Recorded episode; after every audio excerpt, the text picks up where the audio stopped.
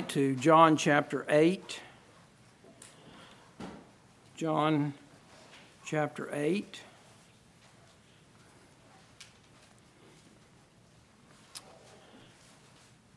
We want to read at verse 31. Then said Jesus to those Jews which believed on him, "If ye continue in my word, then are ye my disciples indeed. And ye shall know the truth, and the truth shall make you free." Now turn, if you will, to Judges chapter 2. Judges chapter 2.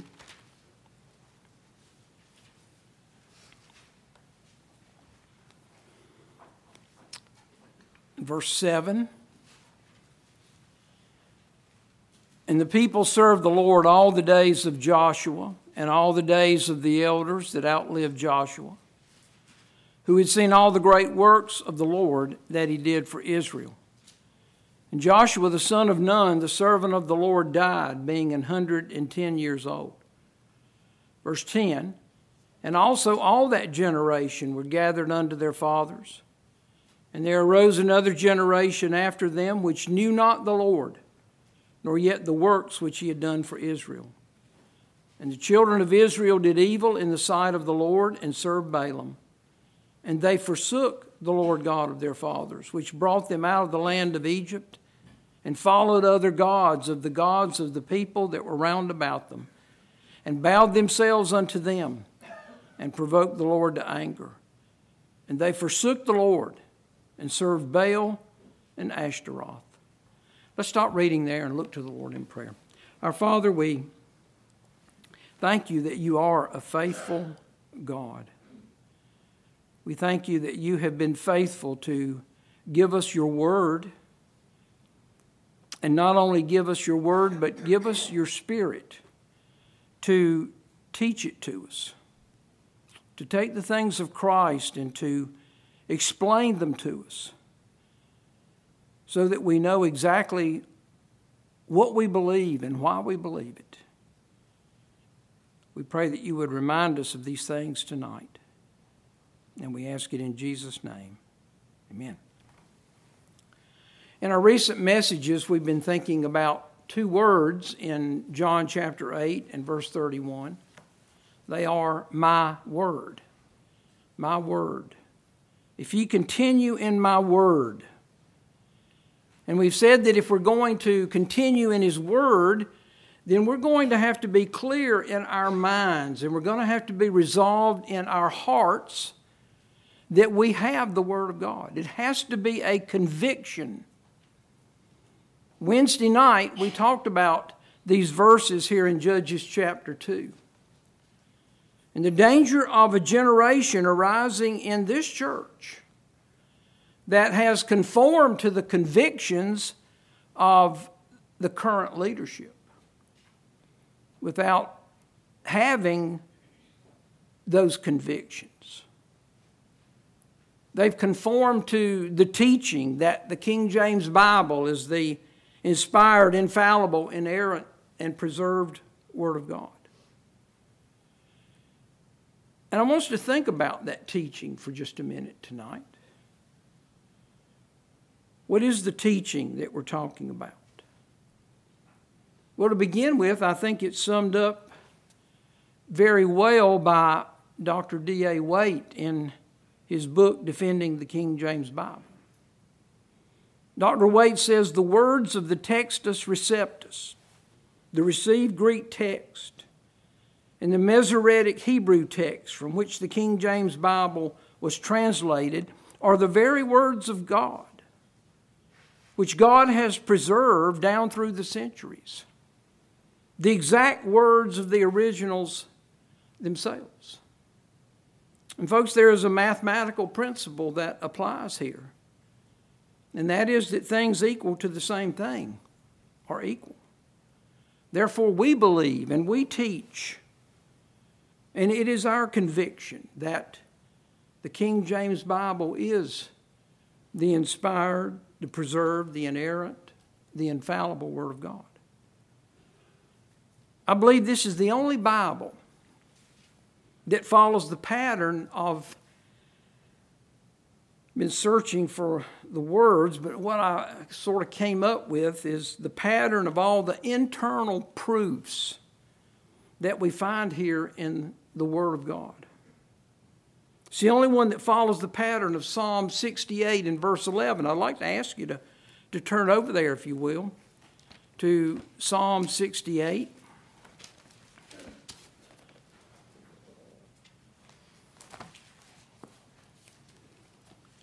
Psalm 68, and look at verse 11.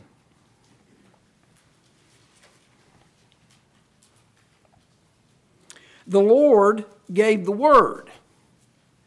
The Lord gave the word. That is inspiration.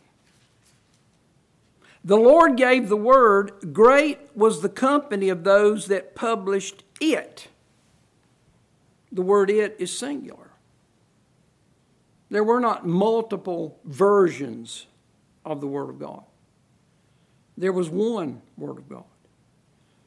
And please notice that this verse does not say, the Lord gave the Word, great was the company of those that edited it. That's what every one of these new modern versions of the Bible have done. But not the King James Bible. The one imperative, the one commitment of the translators of the King James Bible was to translate the text word for word without injecting any of their own wisdom, any of their private interpretations. Their commitment was to translate it word for word and publish it. And so this great company, 47 men who worked on the translation of the King James Bible published the word that the Lord gave, just as He gave it. They didn't add to it or take away from it or change it. They followed the pattern of Psalm 68 and verse 11. The other internal evidence or internal proof that we find in Scripture is God's plan to put His Word in one place, if you will, so that man's not left to decide where and what the Word of God is by his own wisdom. In 1 Corinthians 13 and verse 9 we read, "For we know in part, and we prophesy in part." And then verse 10 says, "But when that which is perfect is come," when that, singular, which is perfect is come, "then that which is in part shall be done away." Dr. Henry Morris has an interesting note on these verses. He points out that verse 9 is a reference to the incompleteness of the divine revelation at that point in time. And so the words, that which is perfect, is a reference to the completion of the Word of God. The completion, the completeness that took place in Revelation chapter 22. And when that which is perfect was come and God closed the revelation, He gave the very clear and plain warning against adding to and taking away from the words of the book of this prophecy. And God brought this word together in one place, the Masoretic Hebrew Old Testament text and the received Greek text, the Textus Receptus, both of which are the fulfillment of Psalm 12, verses 6 and 7. And it's from the Masoretic Hebrew Old Testament text and the Textus Receptus that the King James is translated. And so our King James Bible fits this internal proof. And so it is that which is perfect, which God said would come. The other internal proof is in the book of Jude in verse 3. "Beloved, when I gave all diligence to write unto you of the common salvation, it was needful for me to write unto you, and exhort you that ye should earnestly contend for the faith which was once delivered unto the saints. And where do we find the faith which was once delivered unto the saints? In that which is perfect that is come, the King James Bible. This is what the current generation of leaders, this is their conviction at this church. And when we talk about the next generation, we aren't talking about a generation that is lost. We talked about that generation Wednesday night. We're talking about a generation that is saved. The next generation, a younger generation that brought their King James Bible to church, memorized verses from the King James Bible, maybe even taught from it. A generation that has gone along with the leadership of this church in its stand. And it looks like they have a biblical conviction, the same biblical conviction that the leadership has. But the danger is, they may not. Because what appeared to be a conviction when the leadership that believed the King James Bible as the Word of God was here was just conformity. And when that influence is replaced or retired or dead, when that authority is gone, then the next generation will be as this generation was, let loose, set free, from what they considered to be the old-fashioned bands and cords that bound them and restricted their freedom from doing what they wanted to do. We wonder how this can happen. Well, one of the ways this can happen is through associations with churches and ministries and schools that take no stand for the King James Bible. In our last two messages, we talked about Pastor Brian Sams and his program of teaching pastors how to transition their churches away from the King James Bible to these other versions. His preferred version, if I understood what he said, seems to be the English Standard Version. And I'd like for you to remember that for something that we'll mention a little later in this message.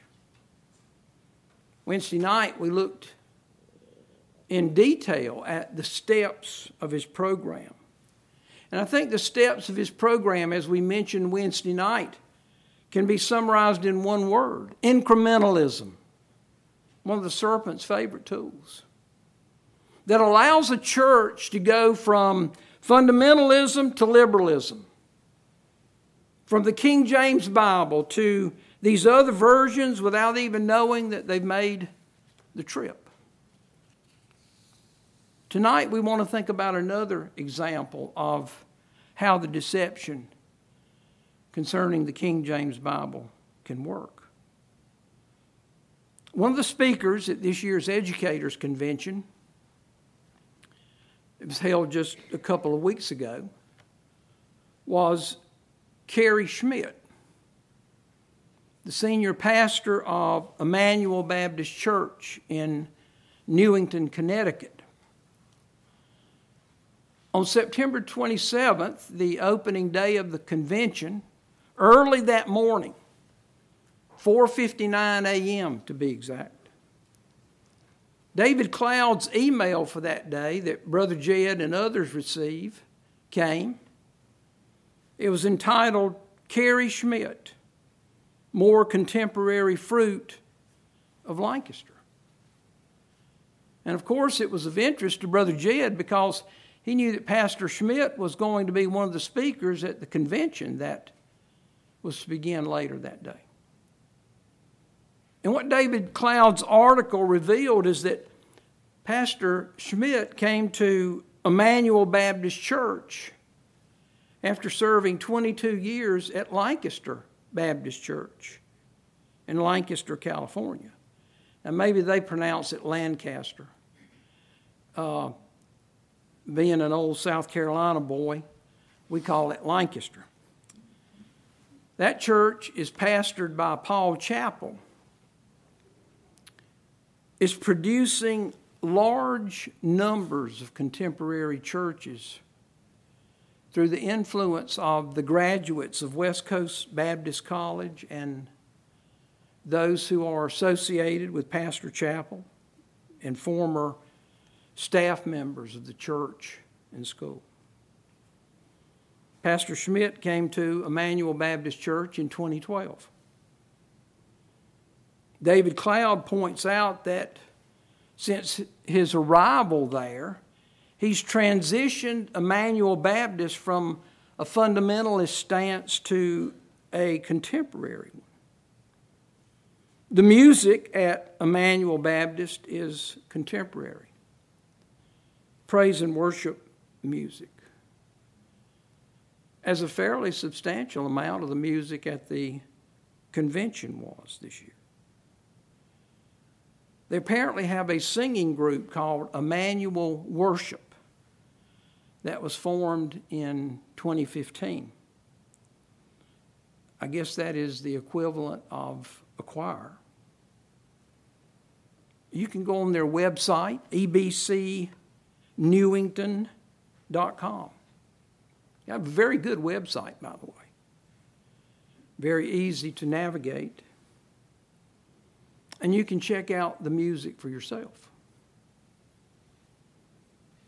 In 2017, as David Cloud reported, Emmanuel hosted a Steve Green concert.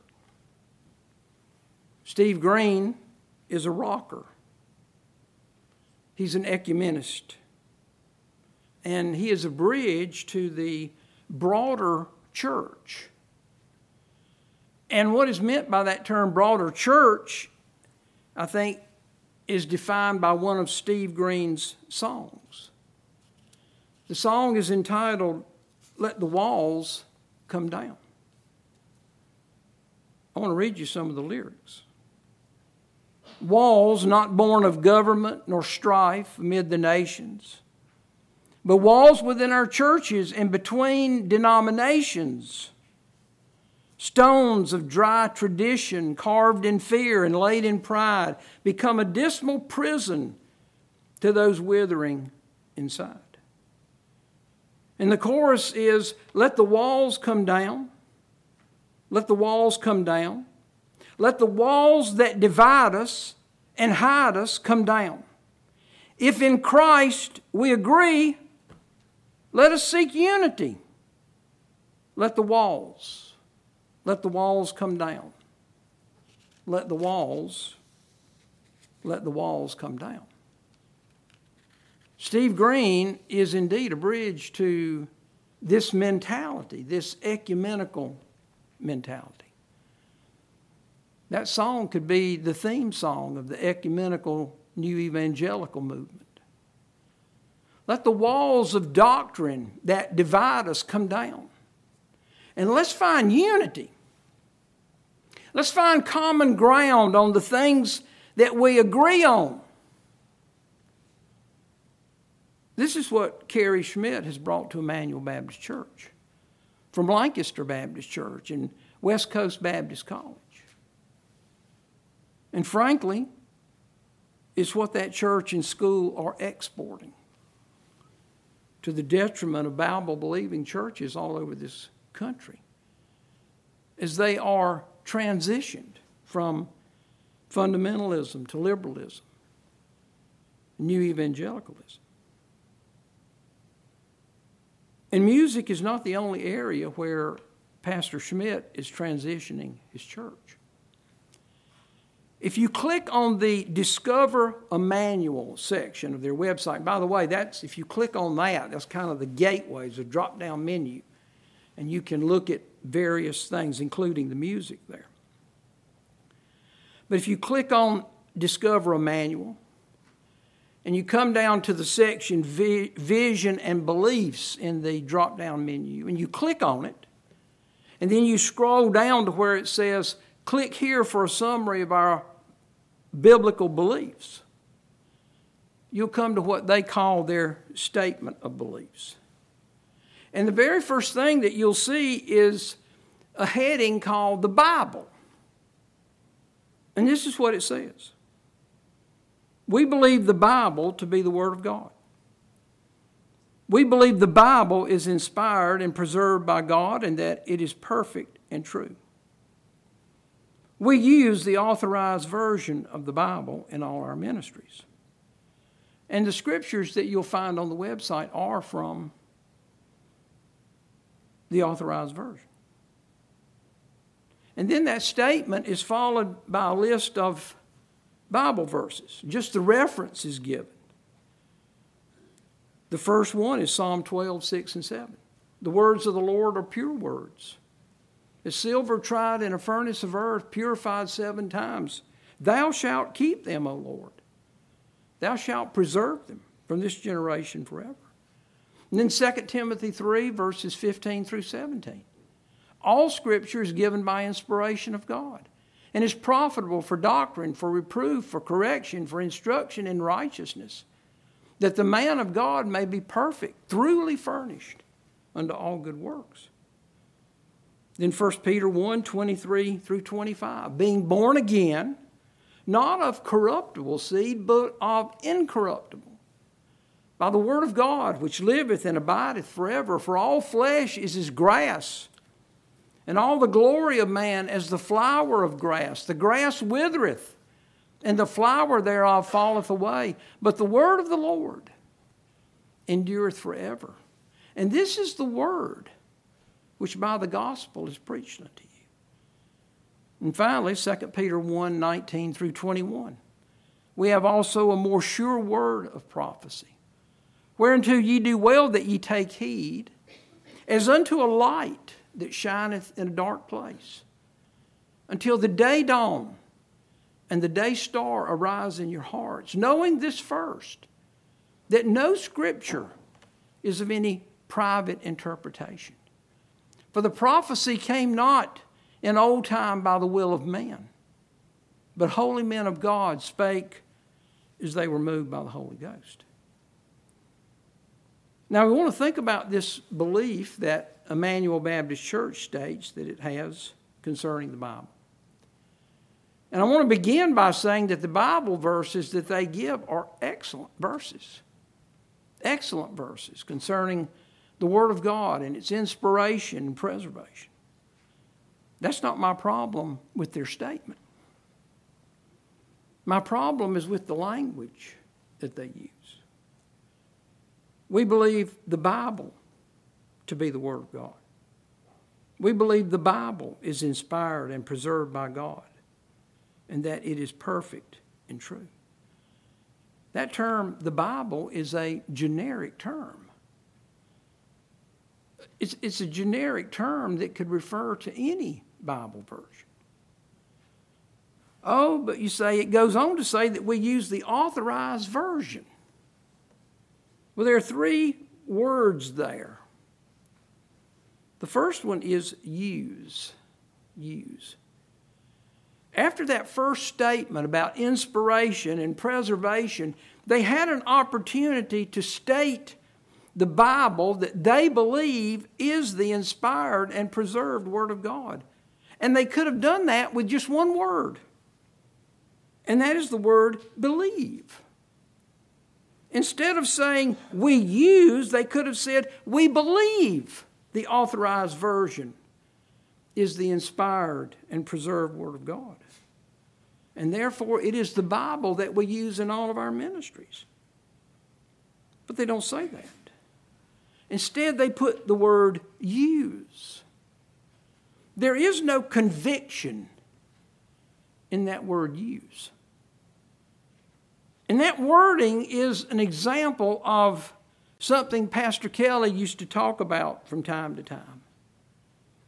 And that is that it's not always about what people say. It's what they don't say that you need to be aware of. And what they don't say is that they believe The authorized version is the inspired and preserved Word of God. That brings me to another point. And it might make me a nitpicker. That's okay. I've certainly been called worse than that. But their use of the term authorized version is another example of what they don't say. The authorized version is another name for the King James. And it's referred to that way because it was authorized by King James I. But how many people know that means the King James Bible when somebody says the authorized version? To me, using that terminology hides the name of the Bible that you say you're using. And it makes the King James Bible sound like just another version, the authorized version.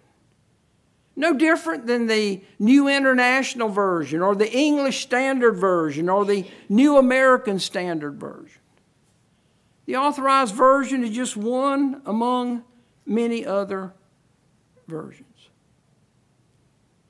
But there's something else that reveals, I believe, really reveals their attitude toward the King James Bible. If you go back and you click on Discover Emmanuel, and you scroll down, they have a section called What to Expect. What to expect when you come to church there. And if you go over to the third column, you'll see this heading. We speak English. And this is what it says in this section. We worship Jesus, study the Bible, and encourage each other in simple terms you'll be able to connect to your daily life. We believe and teach what the Bible actually says and why it matters. That you'll find is in bold type. We believe and teach what the Bible actually says and why it matters. No pointless traditions, no archaic languages, no droning or irrelevant lectures. I hope that's not a description of typical preaching. I hope that's not their view of the typical preaching of the Word of God.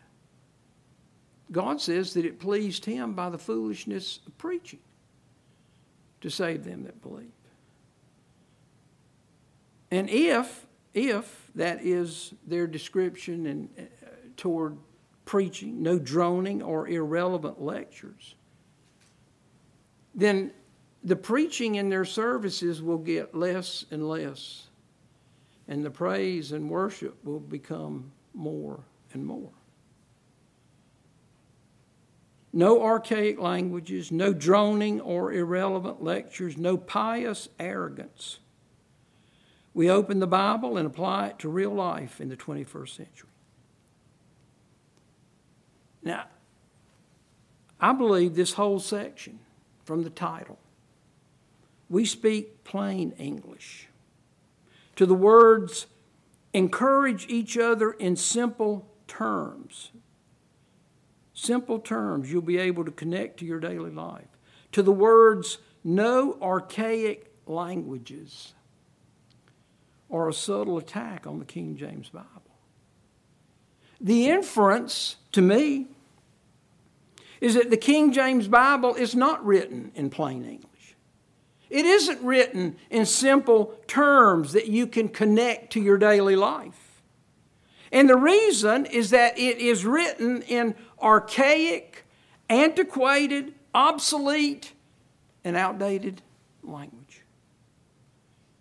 It's this section of their website that reveals their real heart, their real attitude, that reveals what they don't say under their statement of belief concerning the Bible. But there's more.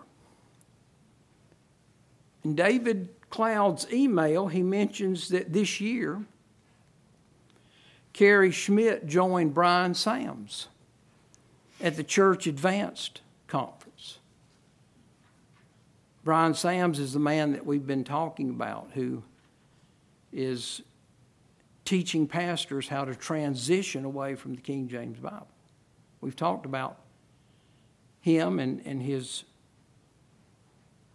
program in our last couple of messages. I believe that Pastor Schmidt is caught up in this movement. I say that based on two things. The first one is what we've just read from his church's website. It's subtle but obvious running down. It's subtle but obvious attack on the King James Bible. The second thing is something that took place at the convention. When Pastor Schmidt read the scripture from which he was preaching, he read it from the King James Bible. But his explanation or his interpretation of the text that he read from the King James Bible was from the English Standard Version. Brother Jed picked up on this.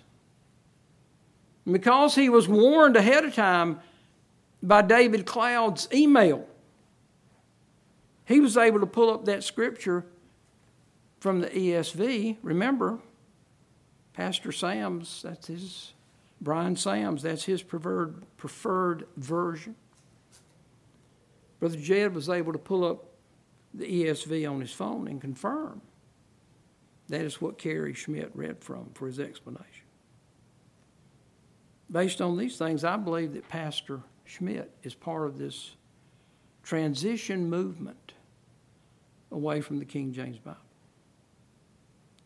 And here's the thing. Several teachers have told me that what he said in his message was a blessing. I'm sure it was.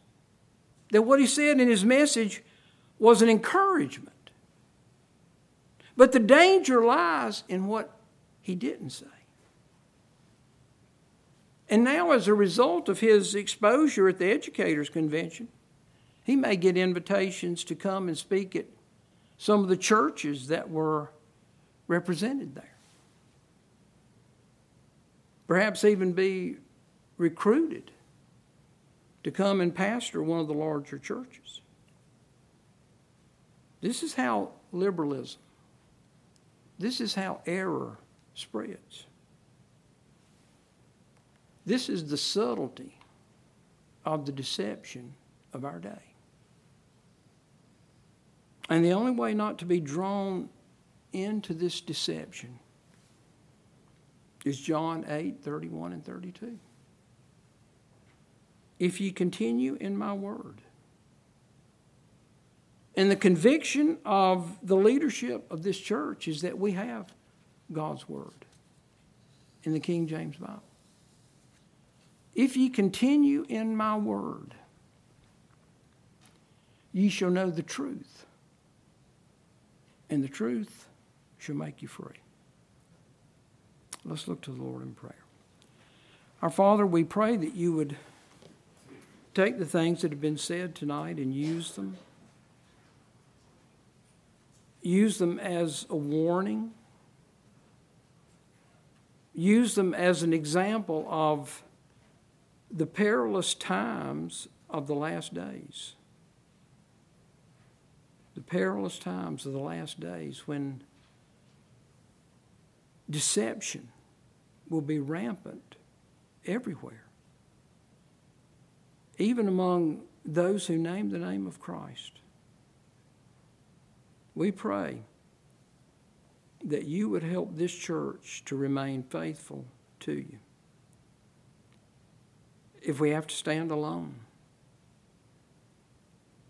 we pray that you would help us to be faithful to stand for you and to stand for your word and to give it out without compromise and without apology.